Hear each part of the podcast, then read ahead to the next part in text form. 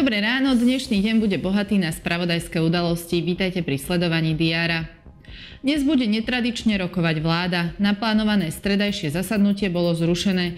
Požiadal o to predseda koaličnej SNS Andrej Danko, ktorý si potreboval s premiérom Petrom Pelegrinim vydiskutovať názory.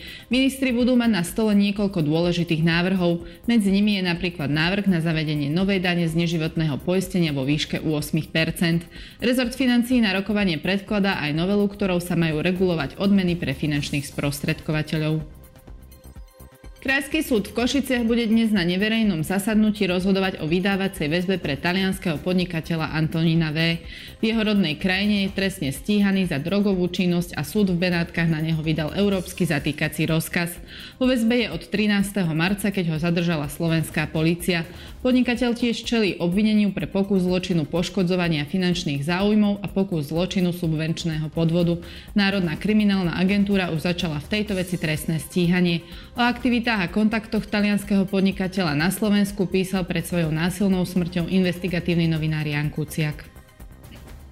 Z nášho spravodajského servisu sa dnes dozviete, ako sa vyvíjajú ceny na čerpacích staniciach. Najnovšie údaje o pohonných látkach zverejní štatistický úrad.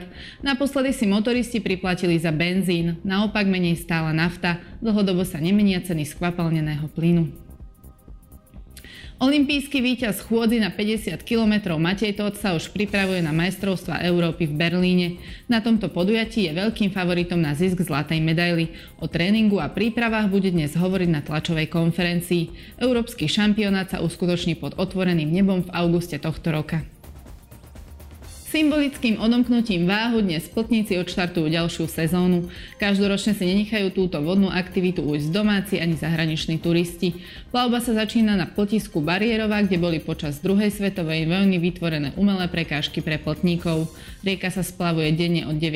ráno do 4. popoludnia. Viac zaujímavých informácií sa dozviete zo spravodajského servisu TASR alebo ak navštívite portál teraz.sk. Prajem príjemný deň.